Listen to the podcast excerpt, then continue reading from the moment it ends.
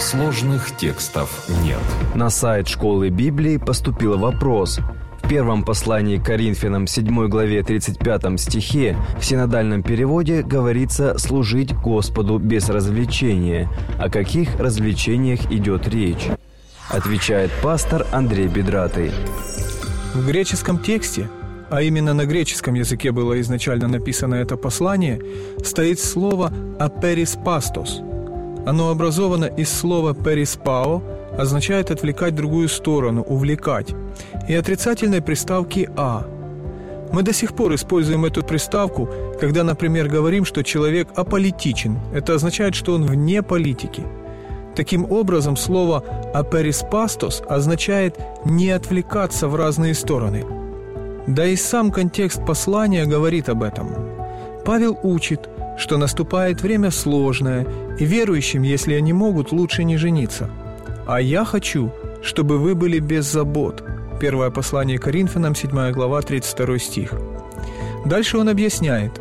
Не женатый заботится о Господнем, как угодить Господу, а женатый заботится о мирском, как угодить жене. Первое послание Коринфянам, 7 глава, 32-33 стих.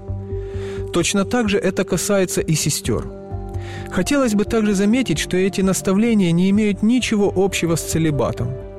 Также Павел не желает, чтобы это повеление воспринималось как ограничение.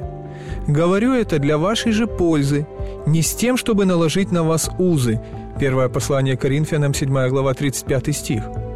Напротив, Павел говорит, что это для того, чтобы братья и сестры имели большую свободу в служении Богу в то сложное время – но ниже Павел еще раз убеждает в том, что это повеление не для наложения ограничений. Посему выдающий замуж свою девицу поступает хорошо, а не выдающий поступает лучше. Первое послание Коринфянам, 7 глава, 38 стих.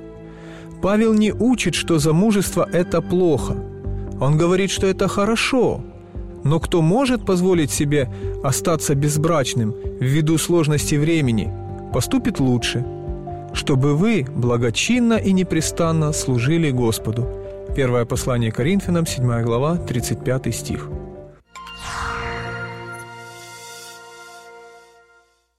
Дорогие друзья, если у вас есть вопросы по библейским текстам, на которые вы хотели бы получить ответы, оставляйте их на сайте школы Библии bible.ua. Подписывайтесь на наш YouTube-канал «Сложных текстов нет», чтобы услышать больше подробных ответов на непростые вопросы к Библии.